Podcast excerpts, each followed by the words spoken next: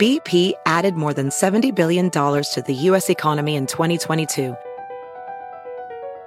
Investments like acquiring America's largest biogas producer, Archaea Energy, and starting up new infrastructure in the Gulf of Mexico.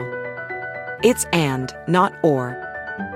See what doing both means for energy nationwide at bp.com slash investing in America. You Are Not So Smart is part of the Boing Boing family of podcasts. And if you'd like to find more podcasts like this one, go to boingboingpodcasts.com.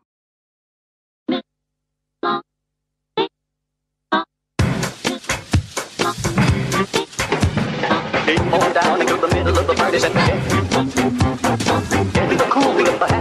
went talking about the power of the gospel. They went. Welcome to the You Are Not So Smart podcast, episode 86.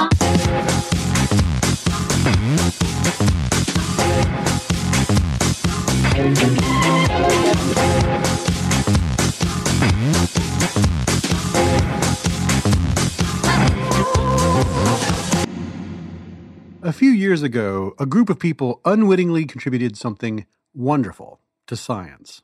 Without realizing it, they added to a better understanding of how to create and maintain the sort of intellectual communities where the best ideas emerge and the worst ideas are tossed in the waste bin of history. And they did this by spending several days arguing on the internet about that great moral and ethical quandary the Trix Rabbit. At last, sweet, delicious Trix, the fruity part of my complete breakfast. Wow, delicious, yummy, awesome, stupendous. Created in 1959, the Trix Rabbit, whose name, by the way, is Trix, as in T R I C K S, is the mascot for Trix cereal, T R I X. Little balls of flavored corn that look and sort of taste like tiny, colorful fruit.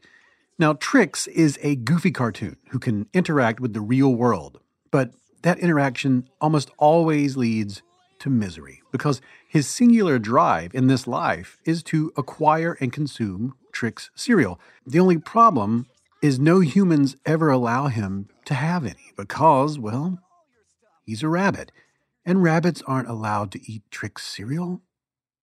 Only human children. I've tried everything. I'll never get to taste Trix with lime green pops. His desire perpetually unsated, he has to resort to subterfuge and deceit, guile and deception. In other words, Fruity tricks. And with this disguise, I'll be sure to be on the winning side. Of course, like his Sisyphean peer, Wile E. Coyote, his best laid plans are usually thwarted because mainly he's just not very good at tricking people. Because as soon as he's within striking distance, his overwhelming desire causes him to flip out and expose his ears or something like that, and it gives him away. I like, there's lemon, there's orange in every bite. Kids don't. If you grew up watching these commercials, you realize pretty quickly that he is continually forced to accept his eternal fate. Time is a flat circle for Trix the Rabbit because every time a new batch of kids uncovers his underhanded chicanery, and it's inevitable that they will, they will then mock him with the line, Silly rabbit. Tricks are for kids.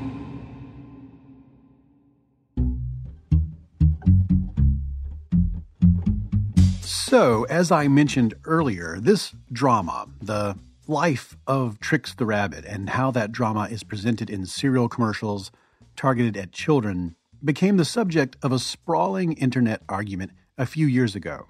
And that argument started when an anonymous poster wrote that the commercials encourage children to think that discrimination of those unlike themselves is totally acceptable. Trix is a well meaning rabbit who just wants to enjoy some cereal, and saying silly rabbit tricks are for kids is like saying marriage is for heterosexuals only, or voting is for white people, or being president is just for men. Now, if the person who posted that had just walked away, it wouldn't have been all that much different from the sort of multi paragraph ranting you might find on Facebook or Medium or just about anywhere people feel safe stating their opinions.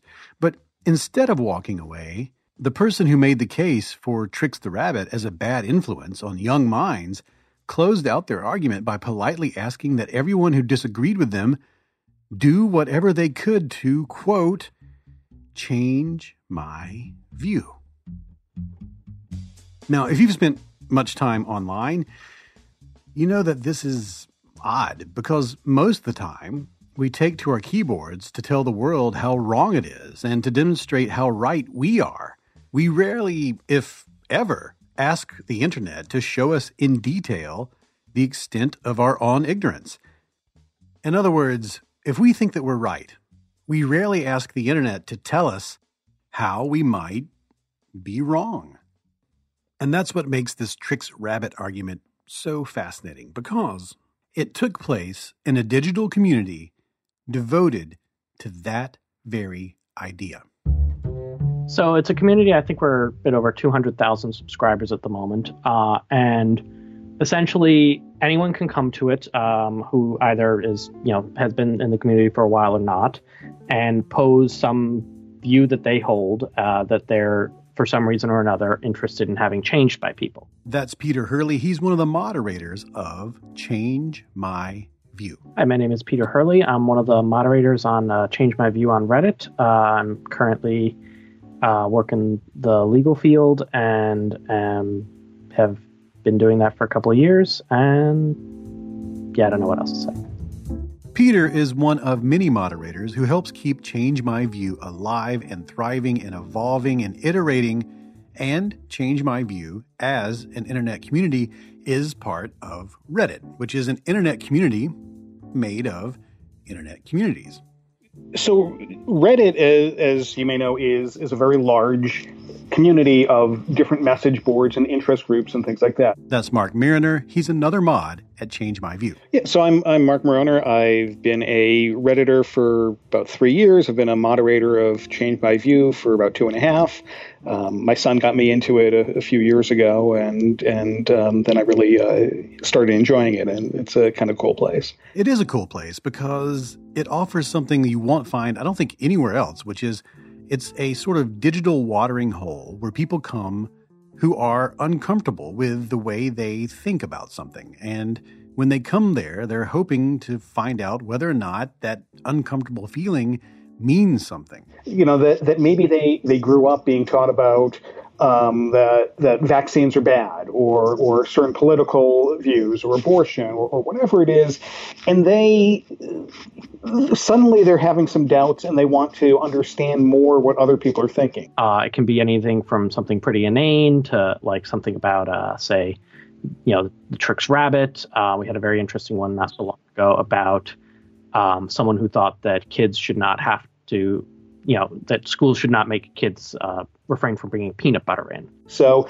um, so they can come here and in a very um, respectful, uh, gentle way uh, have people present them um, reasons why their view should be changed. A lot of people will talk, say, about the election or something. We get an enormous number of posts on that. Uh, but yeah, really, any view you hold, there's no topic limitations. And if you do change your view even partially, we ask the people um, award uh, basically internet points to the people who changed your view up. And so if you put a Greek letter delta in your comment, then the other person who's who changed your view gives you gets internet points, and that makes them feel good.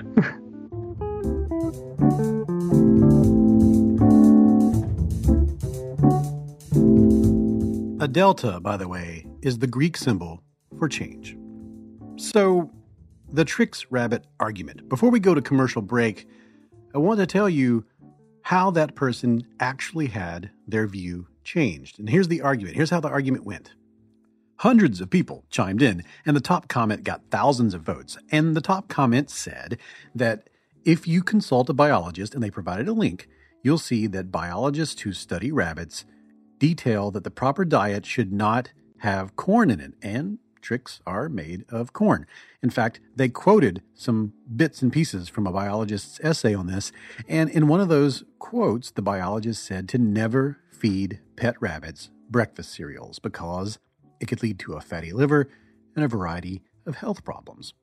The original poster then said in response that this argument, though convincing, didn't apply because Trix the rabbit was anthropomorphized and children see him as a person. To this, another commenter said, Are we to assume that the Trix rabbit has a digestive system of a human? And if not, is this argument now that he should have the right to eat whatever he wants, even if it's very bad for rabbits? So the original poster then said that Trix did not have a digestive system because he's a cartoon. But kids see him as a non human person, one who is okay to discriminate against. But then came the killing blow because another commenter said that because kids think that, it might lead them to copying his actions and feeding cereal to their own pet rabbits. And, and this is a quote, he may be viewed both as a person and a rabbit, but preventing him from eating demonstrates that he's not a human and he has a digestive system and that rabbits should not eat cereal. With that, the original commenter admitted his views had been changed, and the consensus of all the people talking about this was that while Trix himself is poorly treated, there's another quote, perhaps it is best that he does not get Trix for the good of all rabbits everywhere.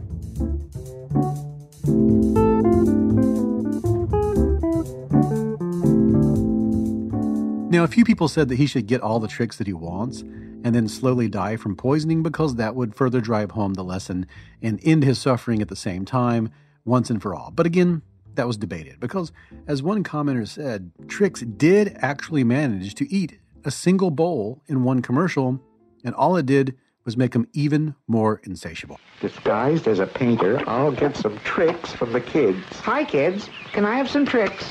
Sure, painter. Mm. Some commenters said, in a way, showing that was a valuable lesson because it didn't end his obsession, it only magnified it.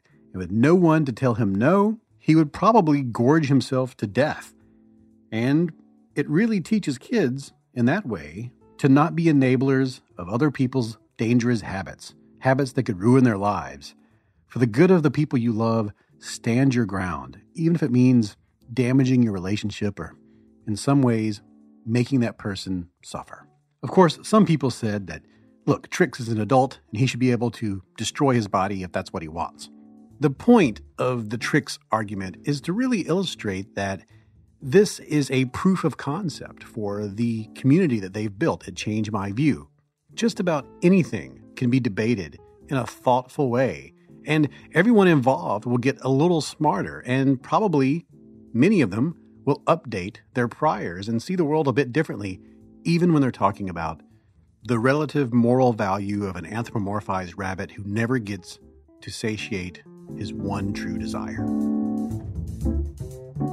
That's why the co founder of Reddit, Alexis Ohanian, often brings up Change My View when he does lectures around the world about the value of Reddit itself as a new way of bringing people together to talk about things. And when I say talk about things, I mean argue, to disagree, to get uncomfortable. And sometimes those communities, when they do that, they turn toxic. But most of the time, at least in his view, something good happens. We obviously have a content policy that we enforce strictly, um, but we also want to allow for people to get uncomfortable sometimes um, because that's where we feel like the growth and the perspective happens. Like it, and it goes both ways. It it could be, you know, it it is it is more important for us to be a platform where people can be their true selves and also still feel like they can express themselves. And and you know we have uncomfortable conversations at least we americans often have uncomfortable conversations every thanksgiving. Uh, there's always some uncle there's always someone. We're not strangers to it uh, I just think that as a whole, um, it's that it's that opportunity for us to get perspective, mm. and and if we can do it well, and that's not easy, and that's something we're we're all working on.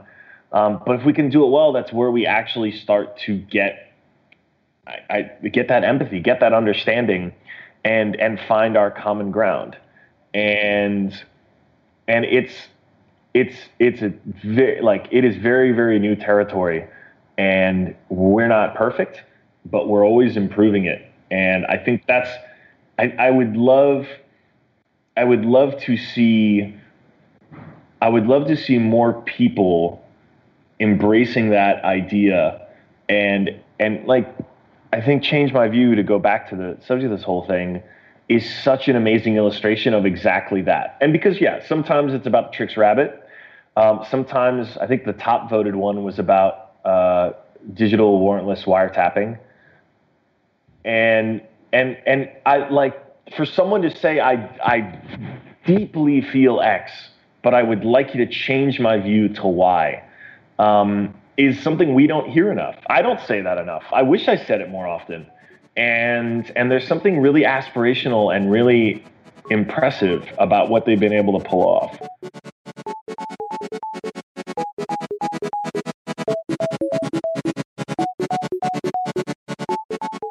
My name is David McRaney, and this is the You Are Not So Smart podcast. And like I said at the beginning, Change My View is offering something really special to science, and that is the ability to quantify arguing.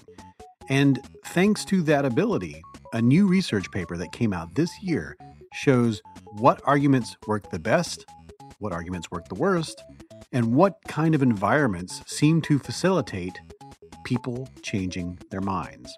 In this episode, you're going to hear more from the moderators of that community and from the co founder of Reddit, Alexis Ohanian, and from the lead researcher in that study, Chenhao Tan.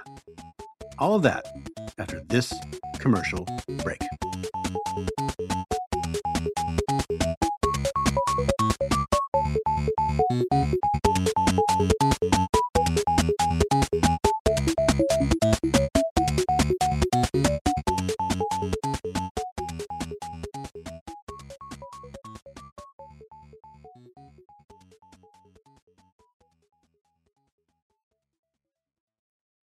Like so many of you, learning is something I constantly look forward to, which is why I enjoy having a subscription to the Great Courses Plus. There's always something new to learn. I have it hooked up to my television in the living room on a computer. There's an icon, you click on it, and I have this giant library of things from authors that I like, from scientists that I know, scientists who've been on the show, people who've been guests on this program have courses there, and also people like Neil deGrasse Tyson there's everything on there history, science, psychology, photography, and there, are courses. There's like 30 videos per course, each one an independent lecture about another aspect of that particular topic. It is amazing. And they add stuff all the time. New courses are added every week. And I recommend Your Deceptive Mind, taught by Steven Novella. He was on this program talking about conspiracy theories.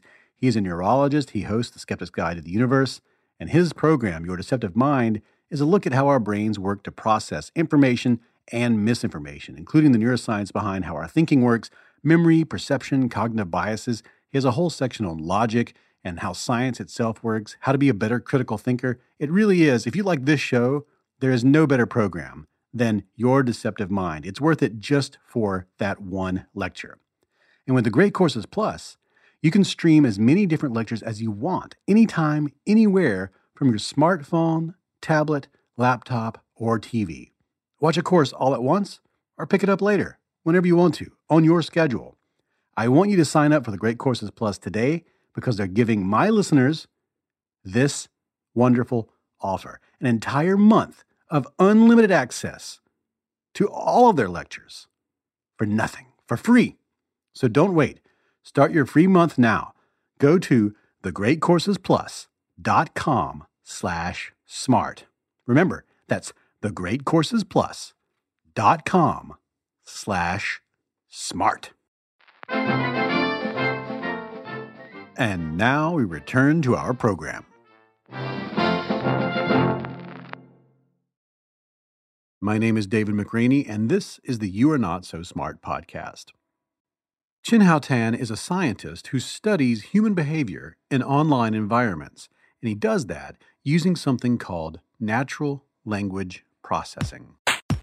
Uh, my name is Chenhao Tan, and I just got my PhD degree in computer science from Cornell University last month. And I'm starting to work as a postdoctoral researcher at the University of Washington next month. So I'm kind of on vacation in China right now. And you can just call me Chenhao, I guess. Now, computer scientists have been studying social networks for a long time, long before Mark Zuckerberg figured out how to make money off of them.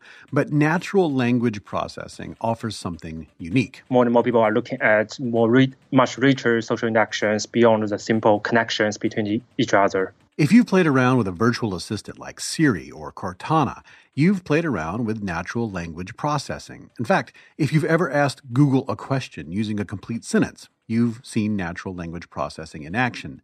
And the more we feed into systems like those, the better they get at understanding the vast complexities of language itself. But there's another step to this analysis computationally parsing out the patterns and intricacies of conversations between humans. And since those conversations usually take place with text, that is a tremendous amount of information to be mined by computer scientists. This kind of area goes by different names, uh, such as social computing, computational social science, and in, from my background in particular is combining natural language processing and social computing. So yeah, social media for all of its ills is giving us something we've never had before because natural language processing goes all the way back to Turing and Babbage and Noam Chomsky and all the people who have been applying the ideas of mathematics to the natural world, to cells and language and to intelligence, and trying to understand what is the mathematical substrate of these very complex systems. Now, you add that to social computing, and what you get is the ability to quantify and study with computers psychology, politics, persuasion, and arguing and attitude change, since so many of our conversations on the internet boil down to arguing about stuff and trying to figure out what is true, what is real, what is right, what is wrong, what is moral. Are there mathematical models that can help us understand and predict those things? It looks like, yeah, there are. It's really an exciting area that just started, and uh, we are still in a very early stage of trying to propose some one of the some of the earliest approaches to addressing some of the challenges to use this data, this kind of inductions. The best way to study this sort of interaction, this back and forth on the internet in text, is to find an environment that already has a pretty locked set of rules and a format that they repeat over and over again. So a lot of my research is trying to find nat- what I what I call natural experiments, or what we call natural experiments. Reddit is already a perfect place for this kind of research because, in a way, it's like a nation that is pre wiretapped, and all the conversations taking place between individuals in that nation are saved and can be dumped into a computer program for analysis. Change My View, though, is even better than Reddit in general because they have a very strict set of rules and there's a routine for how the arguments play out. Someone presents an argument, a bunch of people attack it, and if the person feels that their view has been changed, they say so and the argument that changes their view gets an award. So the whole thing is quantified from the top to the bottom. That structure, that environment of Change My View, that community, what Chenhao called a natural experiment, had to be built over time, over iteration. And that's why it works so well, because they faced challenges and problems in the beginning, and they had to figure out a way to create a civil environment for good public discourse. Right. So we have a rule that prohibits people from soapboxing or using the forum to uh, espouse their views without any intention of changing them. Again, that's moderator Peter Hurley. It's a very difficult rule to enforce, certainly, because you have to try and figure out if that's the case. Um, but I would say, for instance, we enforce that rule much more heavily uh, in the just in point of fact against election related threads and political related threads than any other. Yeah, we use the term soapboxing, and it's against the, the rules of the sub. And when we de- decide as moderators that this view, that this person really isn't here in good faith, uh, then then we remove it. That's moderator Mark Moroner. A lot of those can be very easy to see, you know, very confrontational and and you can look at their post history on on other things and you're like, yeah, this is somebody who really has an agenda and and that's why they're here. It's really dealing with um, essentially problematic users and um, people who come in and try to poison debates in certain ways or just get into arguments. There are other people who may think that they're open-minded, but when they actually start looking at it, it's like, well, no, this is this is something they they really believe, and they'd rather argue about it than than really investigate what what the counter arguments are. Uh, so we have um, a set of set of uh, rules on the sidebar of the Reddit of the subreddit, but the two big ones um, are the rule against hostility and the rule about openness to change your view. If you come here um, with the purpose of just espousing your view and um, recruiting people, everyone who's trying to challenge you is running up against a brick wall. Uh, often it's just very repetitive arguments or uh, very short, uh, short and non-committal responses, um, or often gets quite hostile even. Uh, so that's always a problem, and those threads we remove. Um, the other problem we have is just people get in arguments and get mad at each other and start insulting each other.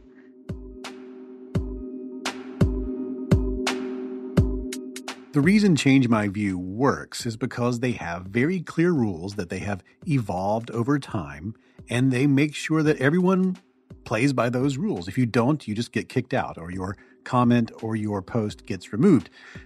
Words like the post describing your view must be at least 500 characters long. Otherwise, just a one liner isn't enough for, for the people responding to really um, understand what's going on. As they mentioned before, no soapboxing, and you need to actually hold the view yourself, not not state somebody else's. Can't be, well, gee, my brother said this and and I think he's wrong. Can you change his view?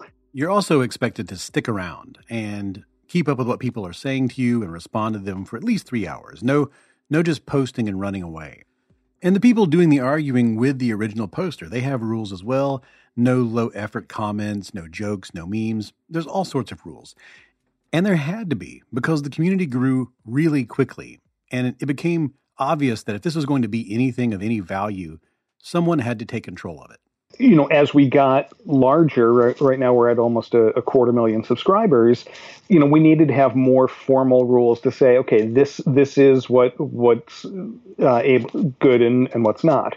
You know, so the the soapboxing and and on behalf. I mean, that that is when we started to realize, hey, this really has to be about somebody in good faith wanting to change their view, and and you, it's about the the original poster. So can get difficult because you can have people with other views.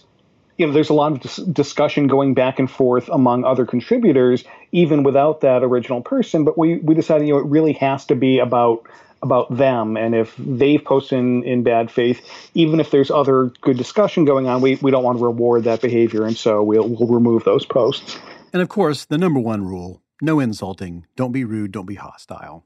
And you have to refrain from accusing the poster or anyone else on the site from being unwilling to change their minds because one of their central tenets is that everyone could possibly change their minds. It's just that maybe you haven't found the right way to reach them yet.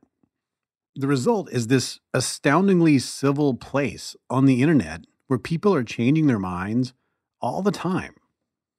In fact, if you go there and just lurk, if you just sort of sit on the sidelines, you'll probably see people posting ideas that you believe right now.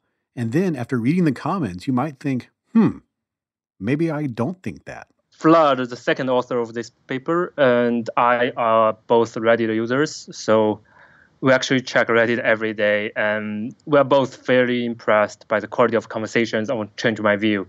So it's just amazing that despite the common belief that people are angry on the internet, um, the discussions are very civil and people are actually open to being changed. And they make the efforts to write the, down their opinions and how they feel and the reasoning of their opinions on change my view and invite the whole community to change them. That's just very exciting and interesting. So we actually got interested in this independently and then we started to collect data and start this work together um, at Cornell. One of the first things they discovered was that yes, not everyone is getting their mind changed, but of the people who do submit an opinion, about 20% do. But here's the crazy thing that number is going up. Over time, it's actually growing, and it started from around 20% back in 2013, and now is around 35%. A third of the people who go to Change My View get their views changed. That is an astonishing number in the social sciences. If you study persuasion or attitude change or politics or anything like that, knowing that people could change their minds at that level in any environment, digital or otherwise, is pretty mind blowing. So they're doing something right at Change My View, and it's worth further investigation. And I think there are lessons here for building communities, and there are lessons here for moderating comments. So, what did Chenhao have to say when it came to what works when it comes to the arguments that tend to be the most persuasive? All that coming up after this commercial break.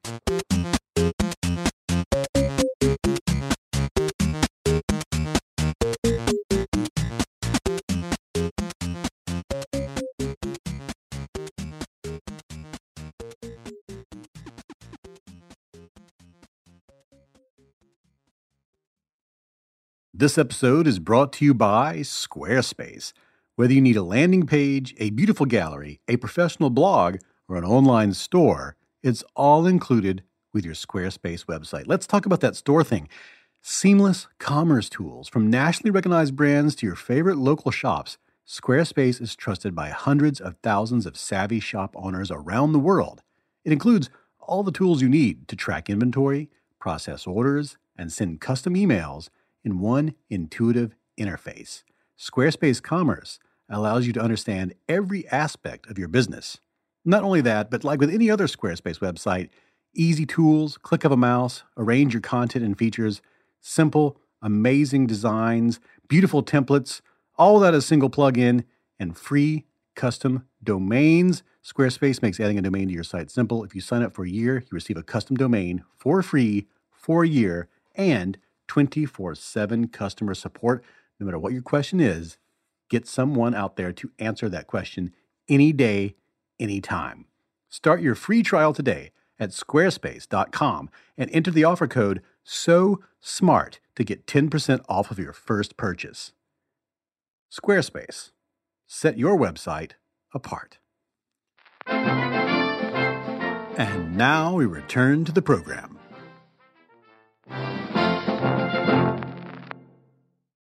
My name is David McRaney, and this is the You Are Not So Smart podcast.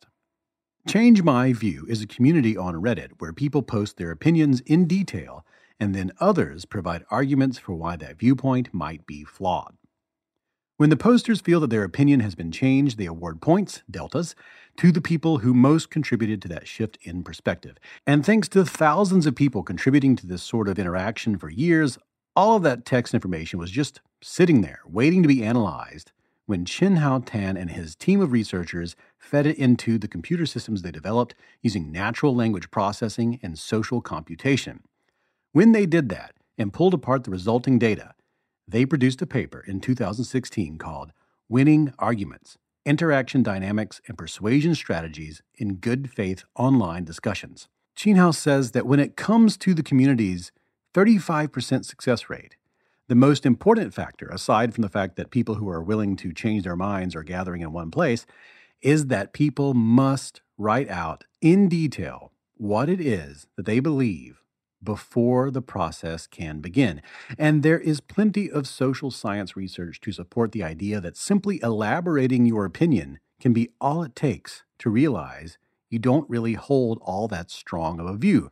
Most of us walk around with a meta belief, we believe that we believe things because we've carefully contemplated them inside and out. But for many things, that simply is not true. And elaborating your beliefs can not only bring into the spotlight the flaws in your thinking, when you do it in front of other people, it holds you accountable so that you can avoid that most pernicious of psychological phenomena, the backfire effect. What we really like about this website is that we actually know some basics or behind the original opinion. And that's why I think that's what makes it difficult to change someone's mind in real life. So you don't really know how he forms this particular opinion. And it's very hard to get him talked out. And if he has not really thought about it, it's actually difficult for himself to identify why he holds that opinion. I think that's, for instance, that's in my opinion or in my hypothesis, um, that's one big reason be, behind backfire effect. The backfire effect, by the way, is the well documented phenomenon by which when you give somebody evidence that runs counter to their attitude or their belief, they tend to, instead of saying, Oh, thank you, I guess I'm wrong about that, I will change what I think. Instead, they double down and then think even more assuredly and more confidently about the wrong thing they thought before they were confronted with disconfirmatory evidence because people start to think about why he holds this opinion after he hears hears this new evidence, and it, in that case, it's easier to debunk this new evidence because he can always form a new way of how his opinion has been formed. Um, and in in Change My View, this is very different. Uh, this person has thought about his opinion. He write down his reasoning, and he is harder to avoid acknowledging that some of this reasoning is problematic in some sense, given the counterargument raised by the other side.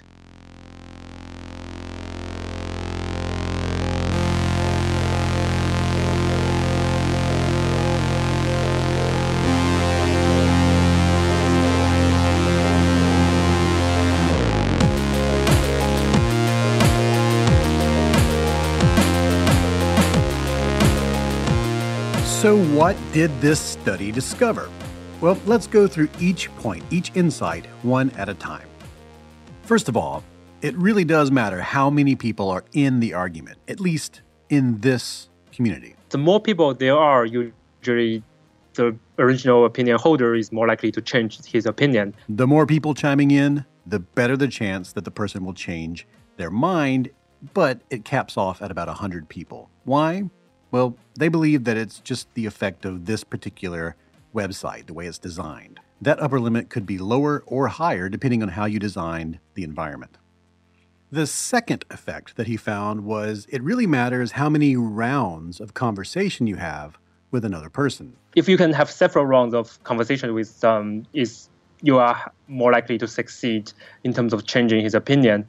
But once you have more than five rounds of conversation with him, that probably means that you got you already get into a dead end. There's no way that it, uh, either of you will change the other's opinion. So you are better off uh, at trying some to change someone else's opinion. A little back and forth is great, but too much back and forth, nothing's going to change. So after five rounds, if nothing's changed, move on. And in terms of language, um, I think the most surprising finding to us is that uh, if you compare this original opinion, the description of the original opinion, and the comment, the more different the comment is from the original opinion, the more likely it is uh, in, term, in succeeding in persuading the original author. Based purely on word choice, the more dissimilar the response, the better, and probably because this means it came from a differently shaped brain than yours. It's making an argument you've never thought of before because they have a unique perspective from your own.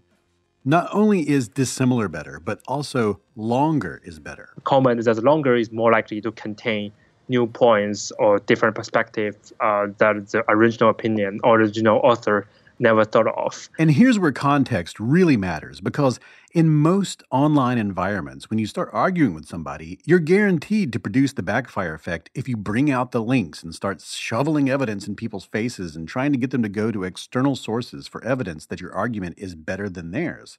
In fact, on Change My View, not only is none of that true, not only are links better because they show you've done your homework and you're knowledgeable, but bullet points seem to be the most deciding factor as to whether or not someone is going to change their mind.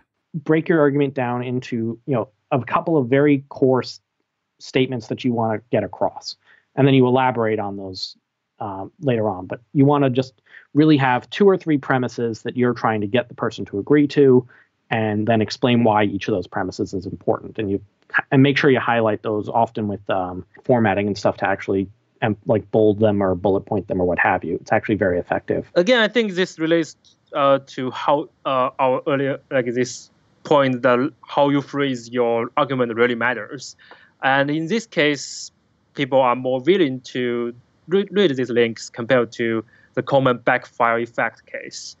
And I think that's the reason why uh, more links helps because if people are willing to read these links and trying to think about it and take it seriously, more evidence uh, is probably more indicates stronger argu- counter arguments, and people are more likely to be changed by these stronger counter arguments. Another important factor for a persuasive argument is arousal. If you are disputing someone, don't make them mad. Never ever insult someone. Uh, it's, I mean, it's see, like it seems like an obvious thing, but people do it all the time. It's not really good to be arousing. I think that's kind of connects with uh, existing argument theory and even our common sense is not really good to be offensive. Don't pose an insult directly, certainly, and don't pose an insult as part of a dichotomy. Uh, you can certainly pose a dichotomy, but always be very careful not to ascribe things to people's persons or to people's personal characteristics. It's it doesn't work. For instance, one of the most common things that will completely subterfuge an argument is some sort of a conditional insult.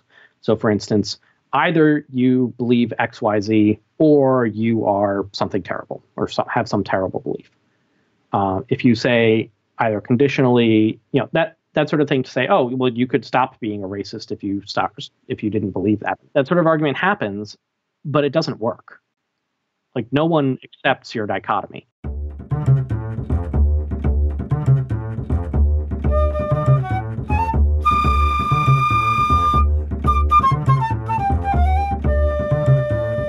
When it comes to the person who's looking to have their mind changed, there are some patterns that emerge there as well. And probably the most influential thing, the thing that seems to be most present in the argument of someone who will eventually change their mind, is the presence of first person pronouns. Yeah, this is actually really interesting result. This actually connects uh, really well with some psycholinguistics theories.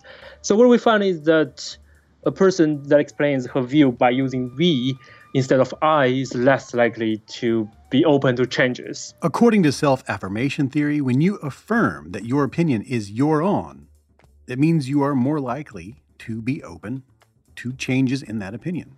So this makes belief more likely to change because it's an opinion that your you only you yourself owns. It's not an opinion held by a group of people and you are responsible for, the, for this opinion, not the other group. So, in that case, if you see some good counter arguments, you can you are more likely to change. Uh, while if you use we, then you need you kind of require the entire group to change the opinion so that you change your opinion. And another thing that strongly correlates with the type of opinions that are most likely to be changed is once again bullet points good way to change someone's opinion is ask him to write down, articulate why he holds this opinion. And if someone is organized enough to list exactly one, two, three why I believe this opinion is true or this opinion is correct, um, this means that he spent more effort thinking of this, and also his idea is more organized, is easier to give counter arguments, and as a result, they are more likely to be changed in the end. So, where is all of this headed? Well, Chenhao imagines a future where there might be a new kind of autocorrect, but instead of for vocabulary and spelling, for making better arguments. It might not take the form of a clippy that pops up and says, It looks like you're making an ad hominem attack. Would you like some help with that? But he believes some kind of artificial intelligence might make its way into comment and community moderation and soon, in the very near future? I think for me personally, I think uh, one really interesting direction that I would like to per- pursue is the idea computer enabled uh, super intelligent people. And this one can imagine developing certain kind of writing assistant that knows how to change other people's opinion to help every individual write better arguments on the internet or off the internet or in different scenarios for dif- for a better level of communication. The other direction that I'm pursuing is more uh, is what I'm going to do during my postdoc is this idea of uh, summarizing different perspectives or looking at mapping the different perspectives in policy discussions.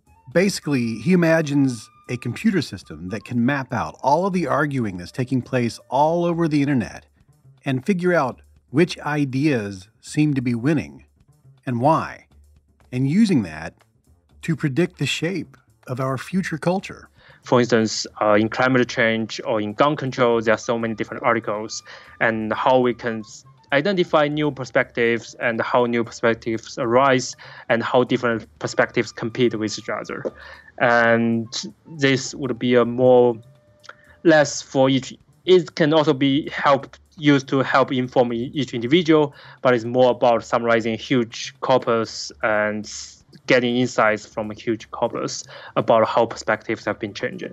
In the future, your comments will be approved by robots, your communities will be moderated by artificial intelligence, and our ideas might be shaped by algorithms that determine the pace and the direction of cultural change. But in the meantime, if I've learned anything from this research, it's this. If you want to change people's minds or you want your own mind to be changed, use bullet points.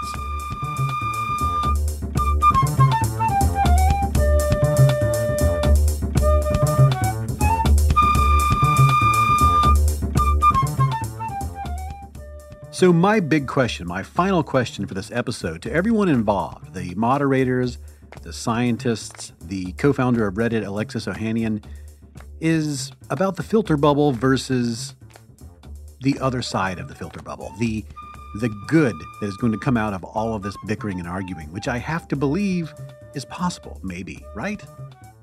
See, I'd like to believe that what is happening right now is that we all got comfortable with social media and we developed a literacy for it. And looking around, we realize that we've all been exposed. We're all learning that we were very wrong about something.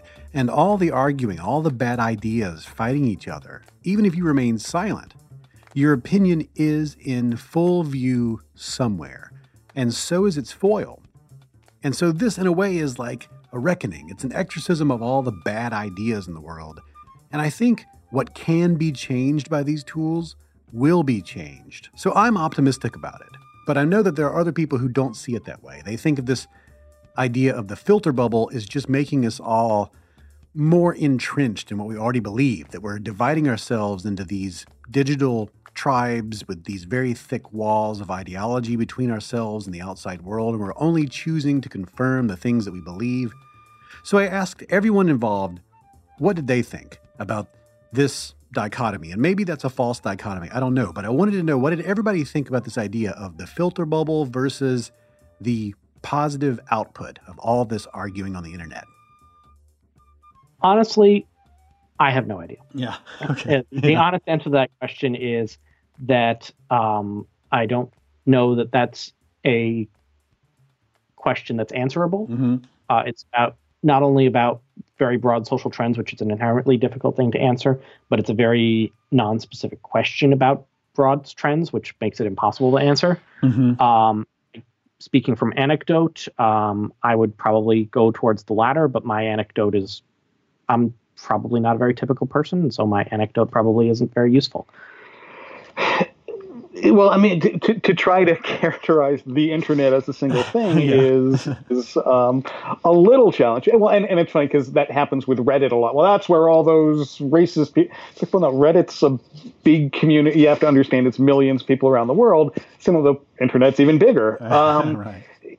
You know, I, I think absolutely there's a lot of bickering. You look at Facebook and and the algorithms they use and and all the the news sites and more and more people are only being exposed to views that they agree with and you know and, and i think that's a terribly dangerous dangerous thing that that that you know you, you don't even begin to think you could be wrong if you don't see rational um, oppositions to to that view or, or even the possibility of it. Um, you know, and, and I think certainly uh, we run into the problem of somebody posts an outrageous, outrageous meme um, on one side or the other, and their friend who is the opposite um, view uh, starts countering it. And, you know, that's not probably something that's going to work. You know, I believe this really thing, and I I'm feeling very attacked, and and you know that method of.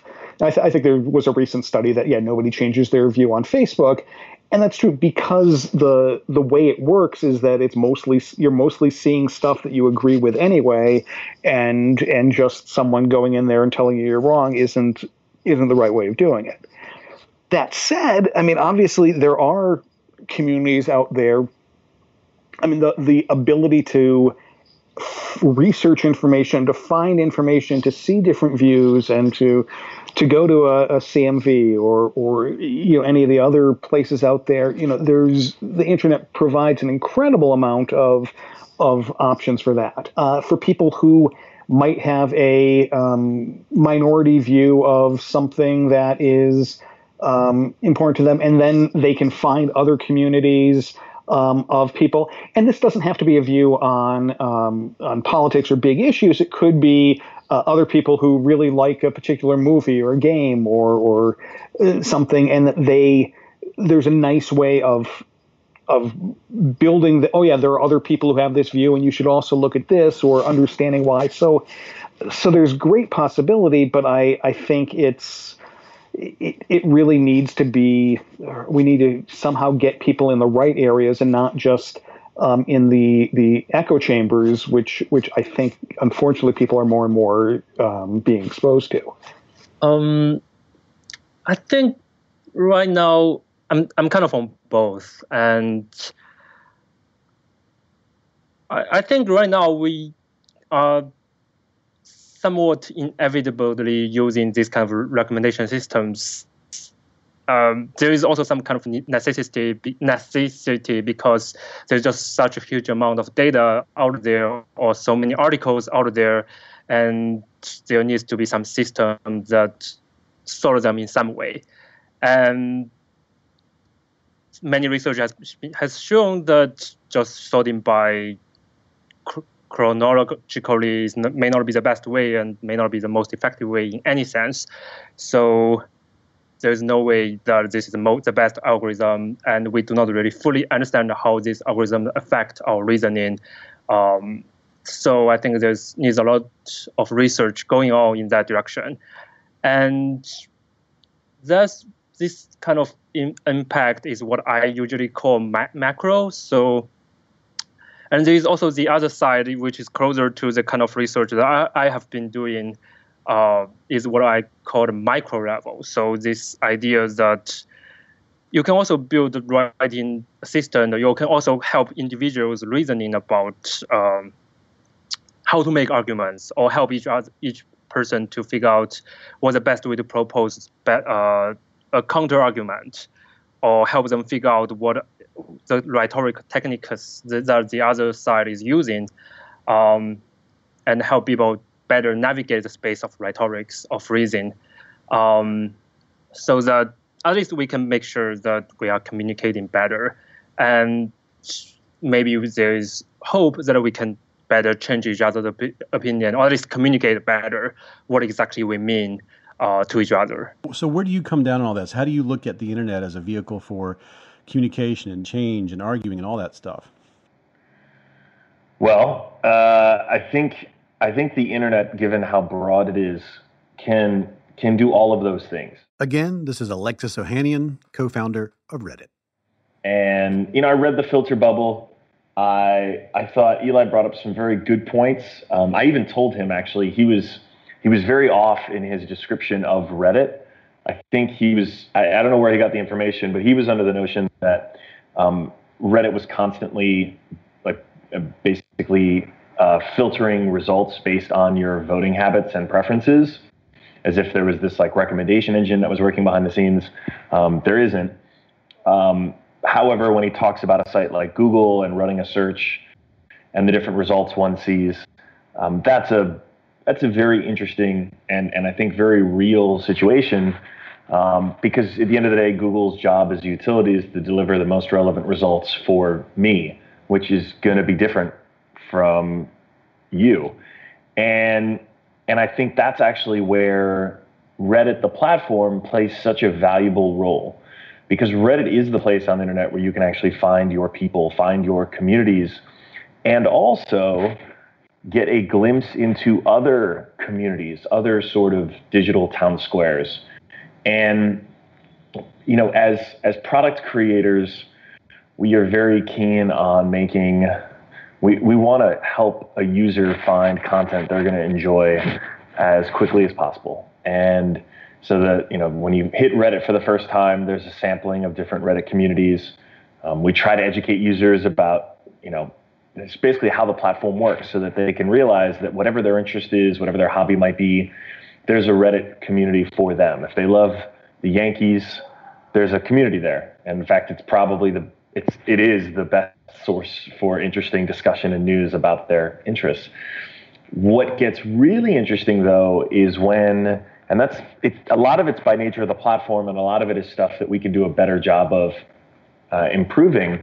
Um, is is when users get exposed to stuff they didn't think they liked, um, but do, and and you see it happen all the time in comments where people are having a discussion and someone references, oh, blah blah blah, you know, birds with arms, and and links to another one of these Reddit communities, or or says, hey, look, you know, here there's a whole nother perspective on this over on r slash Islam. Here's that discussion, and and where I find it to be so fruitful is that yeah, I have the communities on Reddit that I subscribe to that I visit daily because it's my favorite sports team or because it, it's they're they're I, communities I identify with.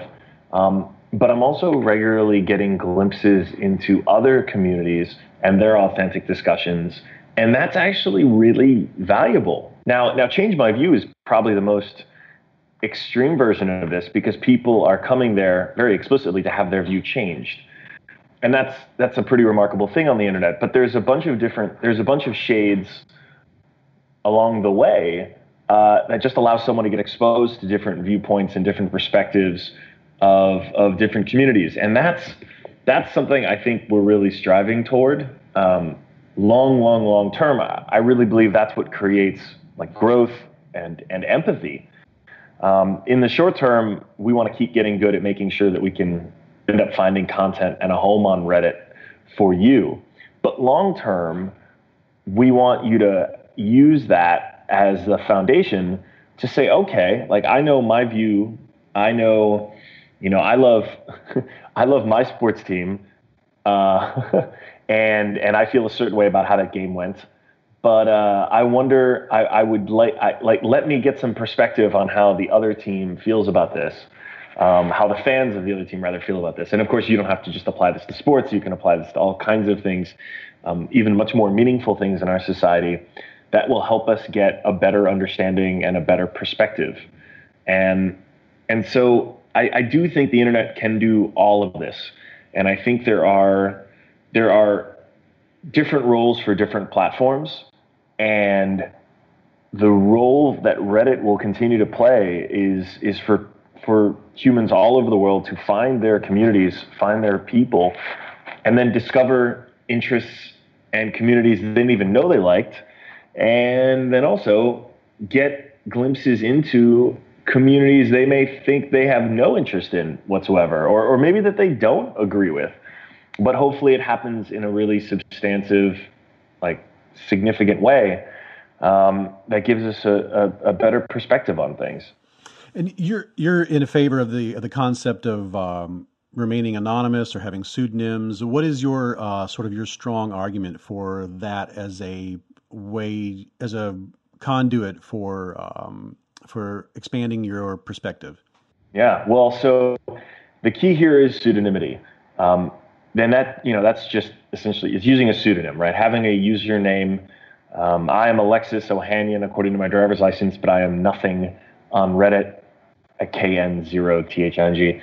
And and that's really meaningful because it is anonymity with accountability. And that's really, really important. Pure anonymity, that is, where there's no accountability, where you just are anonymous, where you don't have an identity, even if it's a made up one, is, is problematic uh, because there is no accountability.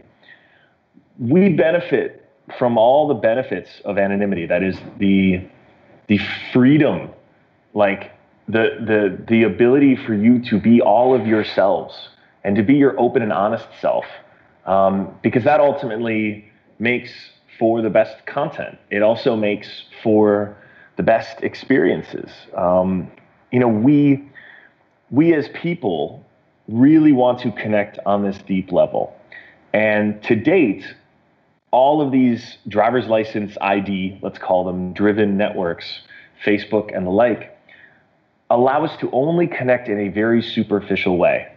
And and we think about what we post on Facebook. Um, right? Think we literally filter our photos on Instagram. We'll take 10 minutes to make our kale salad look perfect. These these this kind of sharing is the same it, it's a, it's an important thing that we as humans clearly want right there's 1.6 billion of us sharing in this way on facebook and connecting there but we're we're connecting in a superficial way it's it's probably the same need for us to keep a nice lawn um, because you know we heaven forbid we wouldn't want the Joneses to think that we can't keep a nice house. Um, it's it's not very deep. It's it's still it's like the cocktail party level of depth, and and that's again that's great. Humans need that, but our bet for Reddit, and I, I really firmly believe this, is that we as people crave and want something much deeper and much richer, and those kinds of connections in the offline world take they take security. You have to feel safe opening up and connecting in that way. And offline, that security is created by either time, you know, we've known each other for a really long time, uh, maybe some kind of extreme situation, like we just we just we go to war together. We go we go through something really really intense in a short period of time. We connect, uh, or maybe we just drink a lot, right? There's a there's a few different hacks for creating that security offline. Um, but they, they're, they're either work or their time or they're exceptional, and they certainly don't scale, right? If David, you and I became very close, and and you know over the next decade, um, we could share really intimate connections and have those really intimate discussions, but it's only between the two of us, right? What what pseudonymity does at scale on Reddit is it instantly allows for that security to happen.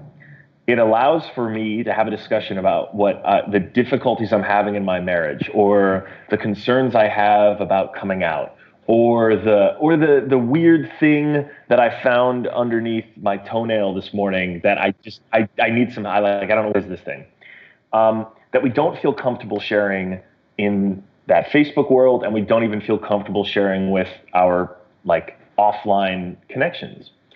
And and that's really really special because not only does it happen there, it also happens at scale. So now it can benefit from the insights and the perspectives of you know hundreds of millions of people. There's a quarter of a billion people who are going to visit Reddit this month. And that's that's a pretty special thing. We've we've never really been able to do this before at this scale and and a lot of it is in the in the very ambitions of what Sir Tim Berners-Lee had for the World Wide Web. Uh, and I know this because of a Reddit AMA he did, and I'll never forget it because I really I, that is that is our mission. That is why we want people to feel that sense of connection, and we see it happening every day. And the benefit of it is for all the people who are sharing and all the people who are sort of giving back in the discussion, there's there's real connection.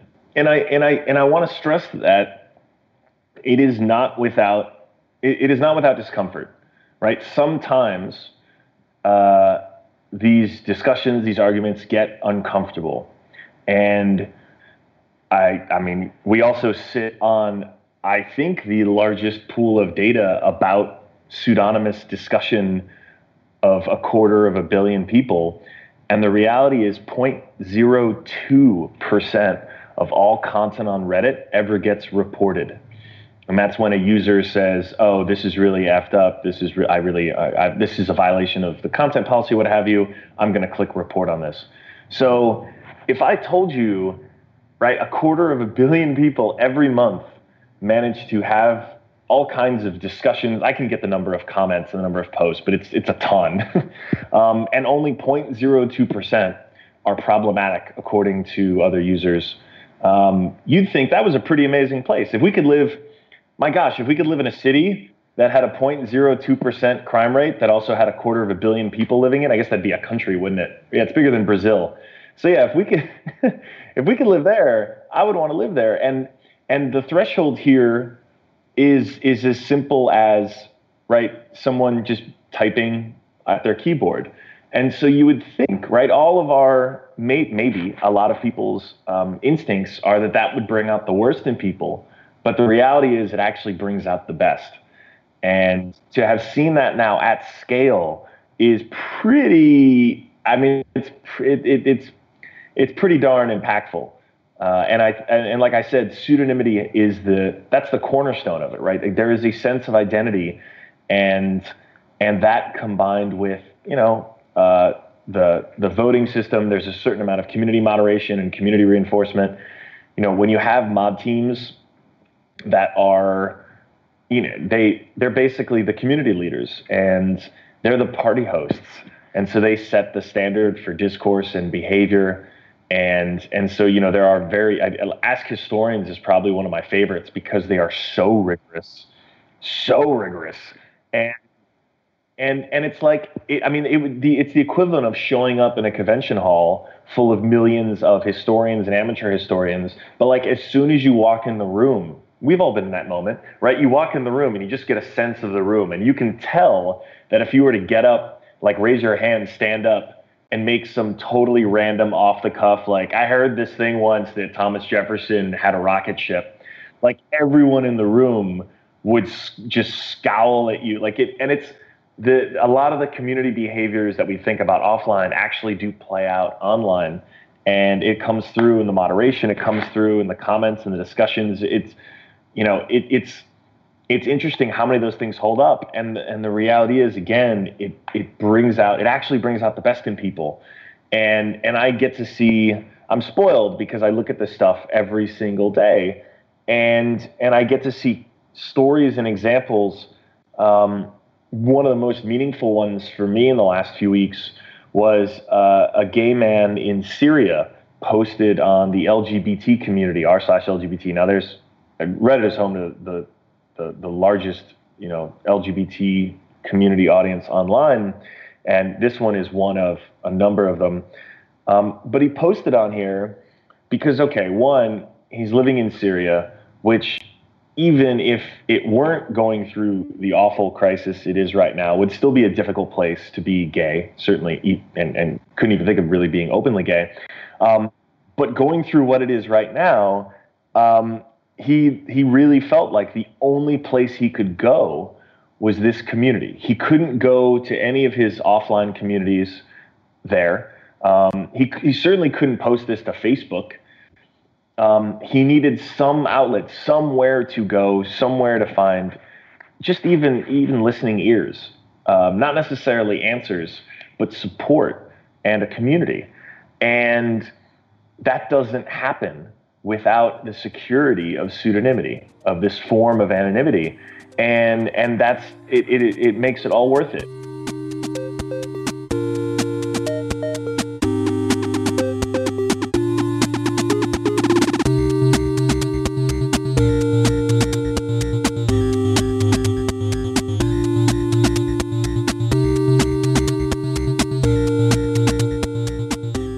Moderators for Change My View, they told me all these stories about their favorite arguments, about how Change My View was founded, their favorite moments. Peter told me about this argument that involved whether or not you should be able to sell your organs, like just your extra organs, just sell them on the open marketplace. Another one about how peanut butter, whether or not it should be allowed in schools and what that means for adult rights and children's rights. A lot of people learned a lot from that, he said. And arguments about politics and tanks, and all sorts of things where you'd be amazed. They said that there was a climate change argument in which actual climate scientists came in and said, "Look, here's here's the actual raw data. Here are the facts." I mean, how does when does that ever happen on Facebook? It's great stuff. There was just no room for it in this show, but all of it is going to be in the extras for this episode at Patreon. So just go to patreon.com slash you are not so smart, become a patron, and you'll get to hear all the extras for this episode and no commercials, as always, if you're a patron for the show. If you'd like to read that research or contact any of the people that have been in this episode or just learn more, I have links to everything in the show notes for this episode at youarenotsosmart.com. All right, up next, the closing cookie for the episode, and then the end credits.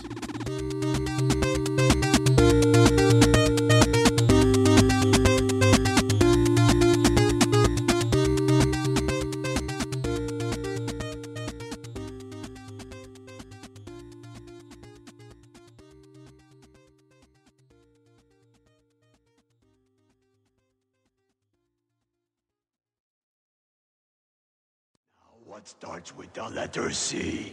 Cookie starts with C. Let's think of other things that starts with C. Uh, ah, who cares about other things? C is for cookie. That's good enough. In each episode of the You Are Not So Smart podcast, I eat a cookie baked from a recipe sent in by a listener or a reader. And if we pick your cookie, your recipe, and then I eat it right here in an episode, we send you a signed copy of the You Are Not So Smart book or its sequel, You Are Now Less Dumb. And of course, my wife, Amanda, she cooks all of these cookies, picks them out, and says, This is the one for this episode. And this episode's cookie is the Goriba. It comes from Moulay Muhammad, who sent this in just a few months back. And he says in his email, I'm from Morocco. I'm a big fan of your show. I'd like to thank you for your efforts that you put into making us less dumb. And here's a cookie I'd like to share with you. It's called the Goriba, and it's always present in all celebrations in our country. It is simple and it is delicious. Simple, I don't know about that because it was it was weird. It was one of the weirdest things I've ever seen. It involved dumping a lot of sesame seeds into a bowl and then grinding them up because this doesn't use flour. It, use, it uses ground up sesame seeds. So the ingredients are coconut, sesame seeds, sugar, eggs, salt, black chocolate, which is really, really dark chocolate, cocoa powder, icing sugar, and a sachet of baking powder. And you'll have the all the ingredients and the instructions on how to make this over at the website youarenotsosmart.com. They are really great. And he ends his email with, I'm really happy to contact you and I hope the recipe will get through to your show. It did. Muhammad Moulay. I'm sorry, I read your name backwards because that's the way it looked in your email, but your sign off says Muhammad Moulay. Oh man, I, I'm going to go ahead and admit this is not my first one of these.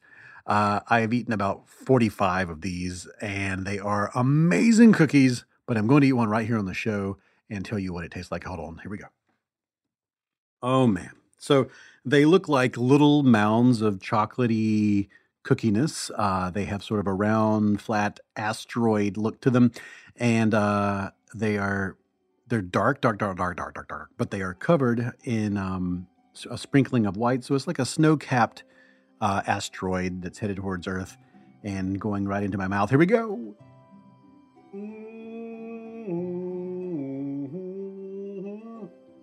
Mm, mm, mm. Mm. Incredible.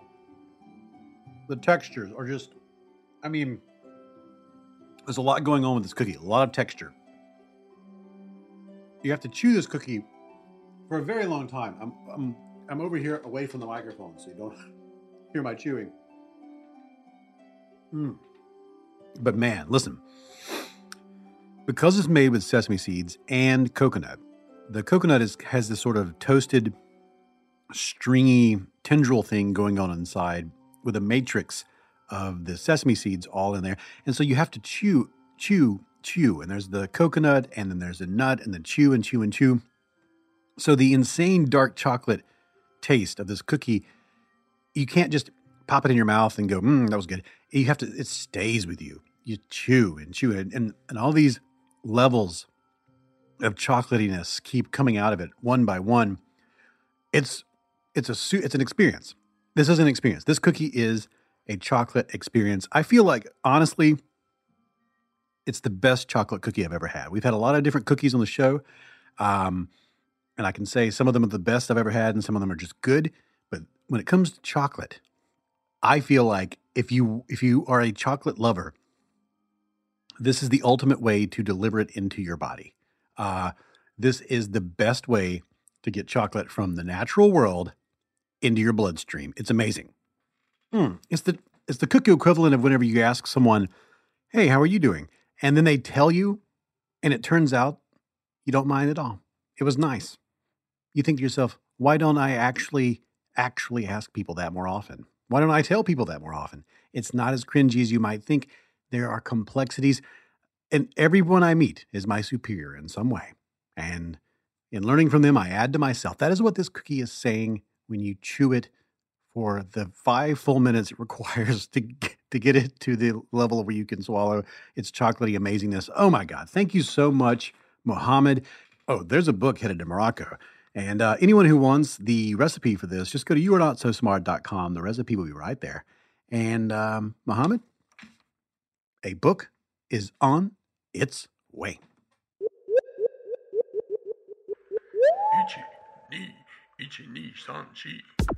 That is it for this episode of the You Are Not So Smart podcast. Go to boingboingpodcast.com for more great podcasts like this one. Go to Change My View on Reddit to see what we were talking about.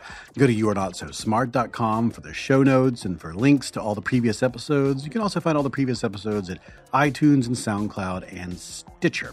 Go to patreon.com slash you are not so smart to become a patron and you can follow us on Twitter at Not Smart Blog. You can follow me on Twitter at David McRaney.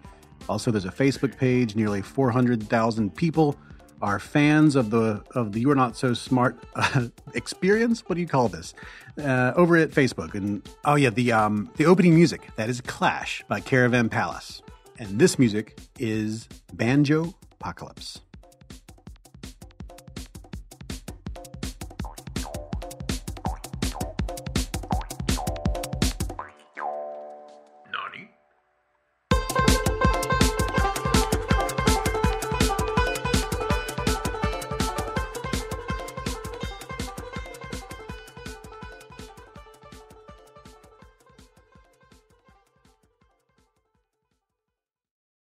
This show is sponsored by BetterHelp, and I'm very proud to have BetterHelp as a sponsor. I was using BetterHelp before they became a sponsor, and I was very excited to learn that they wanted to sponsor this program.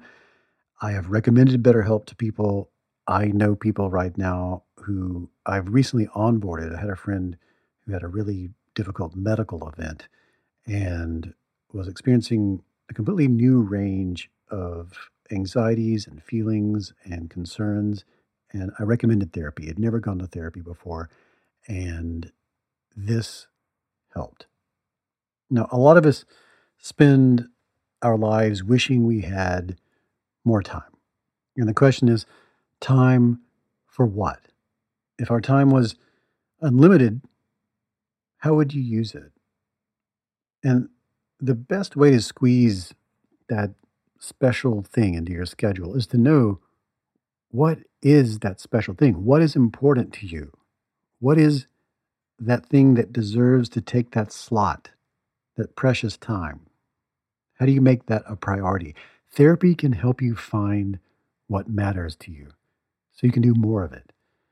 If you're thinking of starting therapy, I really recommend giving BetterHelp a try. It's entirely online, it's designed to be convenient, flexible, suited to your schedule. Just fill out a brief questionnaire and you will get matched with a licensed therapist, and you can switch therapists at any time for no additional charge. You can do that several times and really lock in with a therapist that is able to generate with you that dynamic that's so important. I believe you should be in therapy. I believe everyone should be in therapy for a period of time at least in their lives to sort this out. What's important to you? How do you make it work? And you can learn to make time for what makes you happy with BetterHelp. Visit betterhelp.com slash Y-A-N-S-S today to get 10% off your first month. That's betterhelp.com slash Y-A-N-S-S.